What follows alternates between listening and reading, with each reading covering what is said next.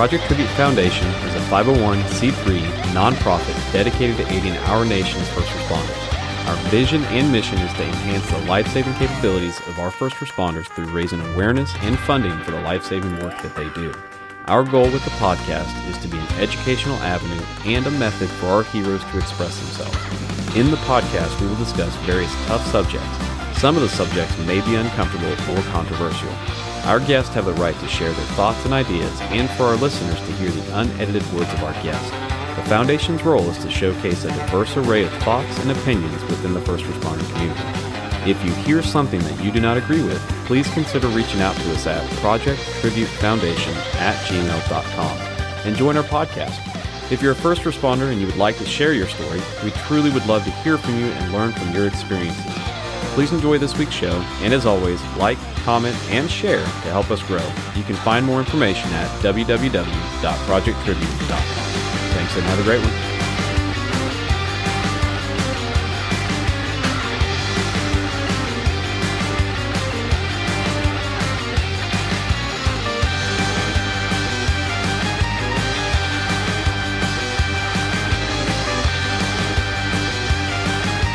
Hello, this is James with Project Tribute Podcast coming at you again with another segment episode. Uh, we have our special guest with us. You probably are familiar with him at this point, but it is John Wayne. all right, John. So, on this segment, I really wanted to um, kind of dive into the mental health aspect. This is kind of a, a theme. Each um, series, we like to kind of discuss um, mental health with the person that we're talking to. Uh, you can be as vague or as open as you want to on these, um, but just kind of a diving into it. Your job specifically, uh, you deal with a lot of trauma, obviously, just from you're dealing with people in trauma, right? Right. So, uh, what are some calls that like are the most common that you deal with? I, I really think the public has an idea that um, every time they see an ambulance driving by, it's somebody that just got their arm or leg chopped off, you know, in some Right, kind of accident. Well, we do we do a lot of just sick calls, people that are just sick, and Like cold and flu sick, or yeah, well, I mean, we do cold and flu sick, we do all kinds of sick, um, and people feel like they're too weak to drive, um, so they can't make it to the hospital or a doctor on their own. So we go and get oh, them. okay, yeah, um you know or for whatever reason you know they they feel like they can't make it to the hospital on their own Yeah. and so we come and get them we treat them uh to the best of our ability and we transport them to the hospital um eh, but we run a wide range of calls uh what are what are some of the more, you know, without without naming, you know, any particular incident? What I mean, what are some of the more serious ones um, for your local agency that you you deal with that happen? um i mean probably car wrecks Ah, Uh, yes, like yeah. car wrecks on the highway Yeah, that's right. You guys respond to like serious accidents that um, happen out in the county as well, right? Right. Yeah. Oh, yeah. Okay. So you see some pretty bad ones, though. Yeah, I mean we we yes we we work the accidents that are the fender benders Yeah. here in town that are at the you know at the stoplight and Yep. stuff like that. Mhm. You know we work those, but we also cover a large portion of a major highway. That's right. Yeah. Um, I totally forgot about that. you know we've had several instances where um you know the patient the best thing for the patient is to be life flighted Yeah. and that's where we're, you know we treat as a ground ambulance we treat and respond to that call and the fastest way to get that person to a trauma center that they need is by air Yeah. and so we'll have a helicopter come in and How how do you go about um like when do you call for the helicopter? Right. Obviously it travels very fast, but there's not a helicopter sitting in our municipality. right So what like when do you call for it um so it can be there when it's needed? most? i will typically if i'm going to request a helicopter i'm going to ask for the helicopter when we get the page. Okay. when we get the call based on what it sounds like. Okay. um and what the mechanism of injury is. Yeah. You know, if it is an automobile accident, if it sounds like it's bad, Yeah. then you know there's a lot of things that go into that. But uh, location, Yeah. um, you know, if we're on, you know, the northern end of our county, Yeah. and it's a bad motorcycle wreck, Oh yeah.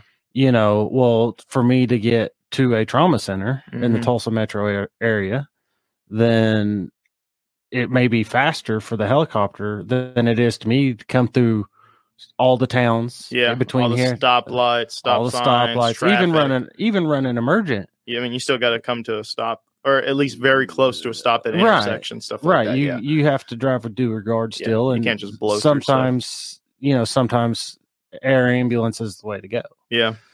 um so we i make that decision based on what it sounds like where it is and then honestly the tone of the person dispatching us Yeah. you can hear the like the excitement in their voice sure. i don't want to say excitement excitement doesn't Urgency, maybe. Yes, the Yeah. urgency in their voice based on the calls that they're receiving. Yeah. So then it's like, okay, this sounds like it's going to be a bad This is probably accident. Let's go ahead yeah. and get the helicopter started. Now, we may not utilize them Mhm. once we get there and we make a proper assessment. Yeah. But you can always turn them around. Absolutely. Rather than get there and say, "Oh shoot, we should have called for the helicopter." Right. Yeah. So, So we need them to come now, but now they're behind the gate, you know, and Mhm. every second is very important to that person. Right. Um, and ha, do we have? Let's see. Is there somebody else that works fatality crashes as well, or do you guys still respond to those as well? so we still respond to fatality crashes. Yeah. Um, and that's a got to pronounce Yeah. um you know you've got to go up there and you've got to say uh, medically because yes Oh, you guys do that. yes Oh man. and you go up there and yeah as an officer or a county deputy you can go up there and say yeah there's nothing i can do Yeah. but then the medical professionals uh, in ems come up and they're like okay you know this is you know the you know time of death Yeah, per se that's tough, man. um so you know we we see several of those Yeah. uh, a lot more than we should Mm-hmm. um but that is part of our job Yeah. That that is, and you bring up a good point. You know, being um, like I said, I always, I always like to go into the um to talk about the mental health portion at least one of these segments because it's so important. Um, because the things that you see and that you deal with as a first responder are very can be very eh, hard to deal with, right? Hard things to see. Um, seeing another human being in a um, a fatality incident where they've died.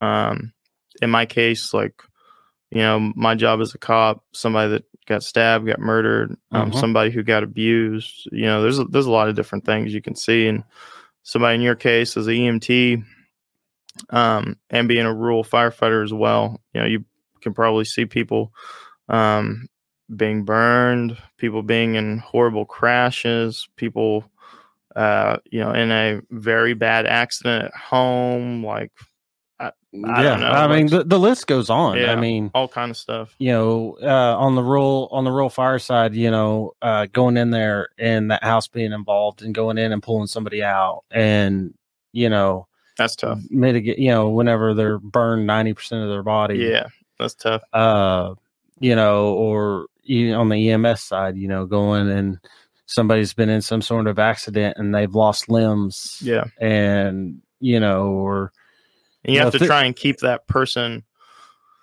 like, because you hope they're still alive. You have to try and keep them calm and stuff to the best of your ability. yeah right? While Oh, you're trying to, yeah. re- and you and your mind are thinking like, "Holy crap!" But Yeah. you can't let them see that, Right. Yeah, right you because you're the you're the you're the one that's there to help yeah, they're looking So- to you, so you want to keep your composure. What, uh, with everything that you see, what are some things that you use to like decompress at the end of your day? You remind me of the schedule that you have. So, uh, at my full time job, I work two 24 hour shifts, Okay, so you which means you have how many days off? five. Okay. So what kind of things do you do to try to decompress from the things that you may see at work? Um, I like to go out with friends. We go, you know, uh, I go over to some friends' houses. We cook. We'll just all get together. We'll just sit around. We'll cook dinner and we'll eat. And, Heck yeah. uh, or you know, on Friday night we'll all go out to a local restaurant and just Yeah. Awesome. sit there and just hang out and visit and Are these pe- all people that you work with? yeah, How so? You know, there's the old, the old tale of uh, I don't know if it's a wives' tale, or whatever the term would be, but first responders, you don't want to hang out outside of work with other first responders because you always end up talking about work. Do you find that that's something that happens, or well, sometimes that's a good thing. see? And that's what I was going to touch on. Yeah, is, it Is- can be a decompression tool. Almost. Yes. Yeah. because so we may we may have a call that we ran hmm and then you know you you analyze that call after it's over when everything's all said Yeah, and done you- you, replay it in your head Oh, for sure. you think about what could i have done different Exactly. you know or what could i have done better should i have done this first should i have done this if I would have done X, Y, Z instead Right. of B, C, D, would this person still be alive? Would they be in a better condition? yeah. but you've had time to think about it you've had time to process it now Mhm. you talk about it with somebody that lives the same life you live Absolutely. um Yeah. you can go to Joe Blow that you know family member somebody that is an accountant Yeah. well you can't I say you can't I guess you could but they're can, not gonna they don't understand. they're not gonna understand the situation Yeah. and the process Because they can't. They they don't work it. yeah right? because they don't So, live it yeah. whereas when me and my friends get together after thing you know on things like that and we talk about it I understand where he's coming from he understands where I'm coming from mhm, uh, and Absolutely. you know, I find if you're having a hard time with it, the best thing to do is to talk to somebody, Oh yeah. and it and it doesn't have to be like go to a psychiatrist. Mhm. It's some people that may be that I find works for me. Yeah. I have a, a set number of coworkers that I confide in, Yeah. For sure. and if I need to talk to those, if I need to talk about something, I'm going to call somebody. oh yeah. You're gonna reach I'm like, out, hey, and that's the most important thing. You don't want to bottle that stuff up. no, Um, well, eh, you know, and it's funny you bring that up. I, I have one of the biggest issues for me is, um, you know, I'm, I'm married and have kids, and talking, trying to talk to my spouse about some of the stuff. You know, sometimes I,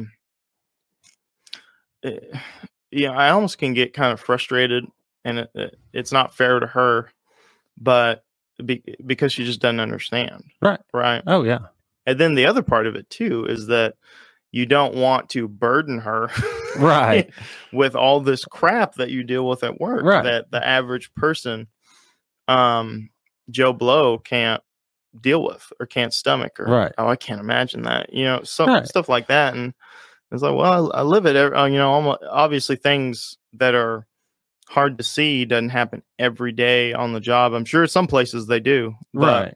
we're fortunate enough to where, at least for me, um, things that really leave a mark on you don't happen every single day. Right. But when they do happen, it's it's difficult. Um, definitely talking about it, um, but talking to talking about it to the right people, right. you know, Yes. because I mean, you know, and spouses are usually like, "No, you can talk to me about this stuff," but it's like, but I don't, I don't want you to have to That you focus on this. Well, you don't want them to wear your burdens. Uh, exactly. And, Yeah, and see the demons that you see yeah, because that's not a. No, yes, they married you, but it's not a lifestyle that they chose exactly. to live. It's a hard balancing act. Man. Yes. Oh, I couldn't imagine. um the and then like that's like kids too i i i can i can tell you a time i told my kids about like a call that i'd been on or something Yeah. like that i just i try to keep them keep them out of it you know Right.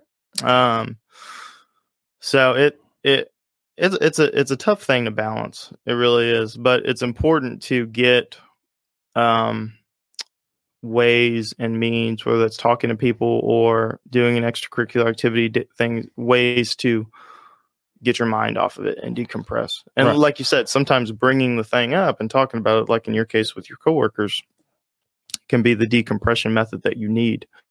Mhm. Um especially if they were on scene on the same thing that you were. right. So, Well, and and that person they know your job, absolutely. so they know what needs to be done as well. hmm So they have an idea to if if there's something that you know you're like, oh, well, they can help you remember to do that next time. or Absolutely. whatever the case absolutely is. and you're absolutely right game game planning um talking about it and you know it's all constructive stuff it's like hey you know don't don't beat yourself up about it even if you would have done bcd instead of Right. xyz it probably would have been the same outcome Right. but think about that next time and you know maybe depending on the situation you could try bcd you know whatever whatever that particular situation calls for. So you can also find constructive criticism in that that Exactly. may actually say you get the same scenario and bcd might help a little bit more. Now you're thinking about it like oh okay that's right. We had this conversation. I'm going to try this different method now. Mhm. and maybe it'll hopefully get me a, a separate result. Um but at the end of the day we're still human beings right, Right. so we can't save everybody. We're not going to be perfect. So i think also trying to have a realistic expectation for ourselves um is important as well. You know uh, without really knowing a good term for it we kind of have the the hero complex where we want to we want to be do the job the best that we can right? And we want to save everybody. But it's hard to realize that that's just not possible all the time Uh, one of the things that I tell myself after something, an incident like that, yeah is I did everything within the best of my ability to the best of my training. Mm-hmm. So I I know that I did everything I could and it wasn't enough. Yep. And there's nothing I can do to go back and change that. Yeah. So then I got to make myself better hmm absolutely. and keep my mind right or else I'm not doing justice for my next patient. oh absolutely. Because you're going to leave that call. Hmm and within the hour most likely depending on the service you work for or what you do you're going to be at another call. Yeah where you may have just told somebody that their family member has passed because of whatever reason on this call hmm and the next call may be just something simple a little kid that you know got a splinter in their finger and you know it's calling the ambulance yeah, Mhm. and Mhm. you know mom's freaking out and you know it, it's cute to a degree and Yeah, you know you, yeah. you give them some advice you help them out and you go on. So you go from one extreme straight to the next. Oh yeah.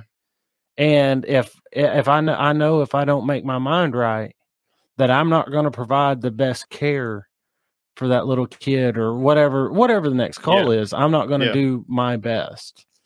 When do you find when you're on scene do you try to um are you one of the guys that uh i know different people have different uh like game modes or you know ready to go modes that they get into when they're on scene? Um some are straight lace stone maybe not stone cold but they try to show as little emotion to appear as professional as possible and to show a sense of i'm here i'm here to help i'm there's guys that are a little bit more um not necessarily emotional but show a little bit more emotion right? To maybe try to connect with that person on on an emotional level.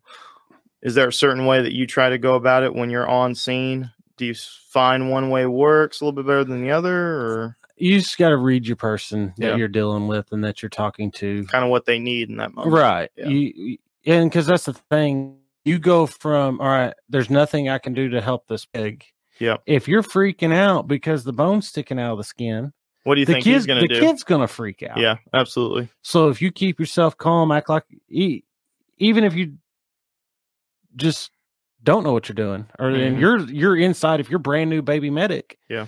and you're inside freaking out, thinking, "How do I do this?" But if you Yeah. act like you know what you're doing, Yeah, it can really calm him down a- too. and yeah. keep him calm, yeah, now you can you know think about all right, take a deep breath. Yeah. All right, I do this, this, and this. Yep. boom, boom, boom. What are uh before we wrap it up? What are some points of advice, um, if any, that you could give somebody uh, that's wanting to get into either your specific neck of the woods when it comes to first responder or being any kind of first responder?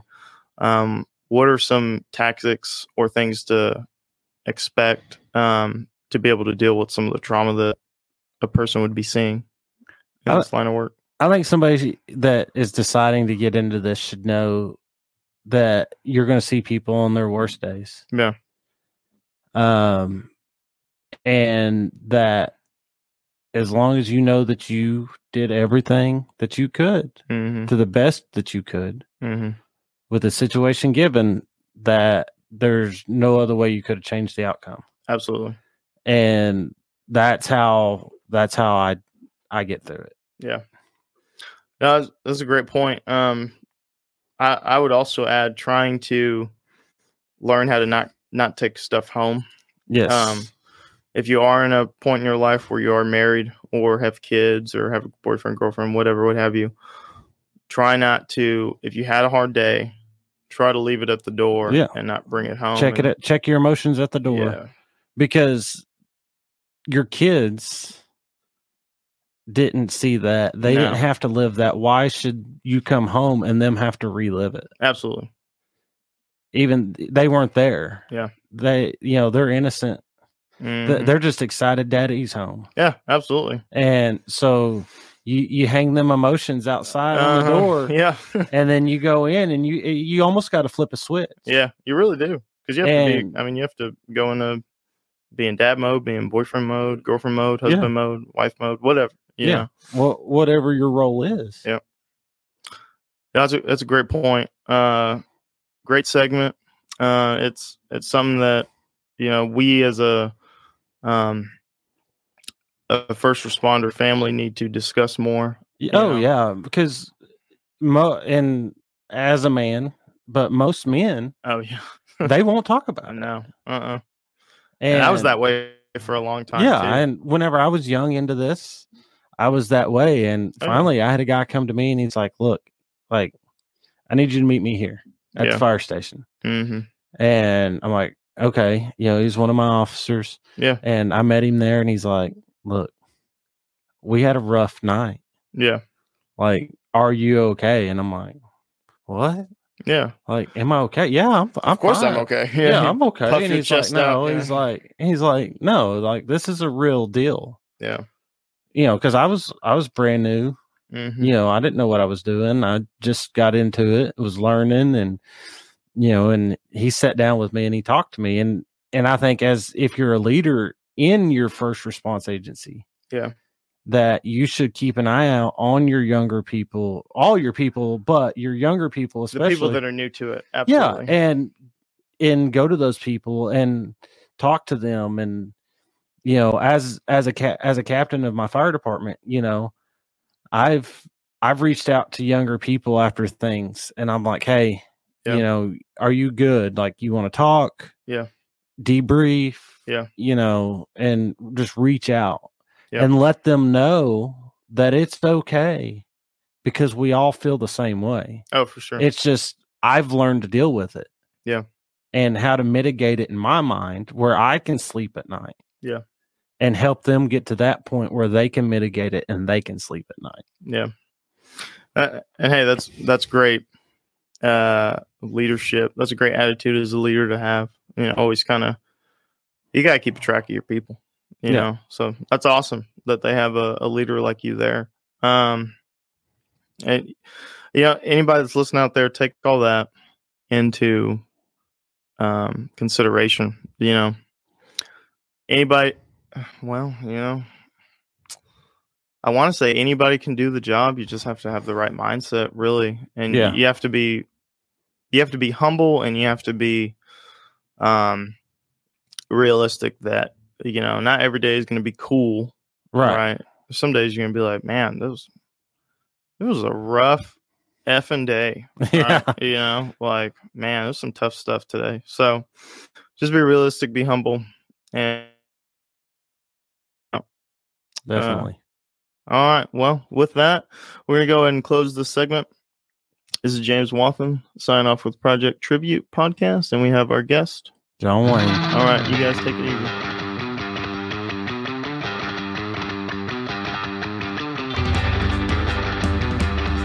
This podcast is hosted by the Project Tribute Foundation. We are a 501c3 nonprofit dedicated to aiding our first responders.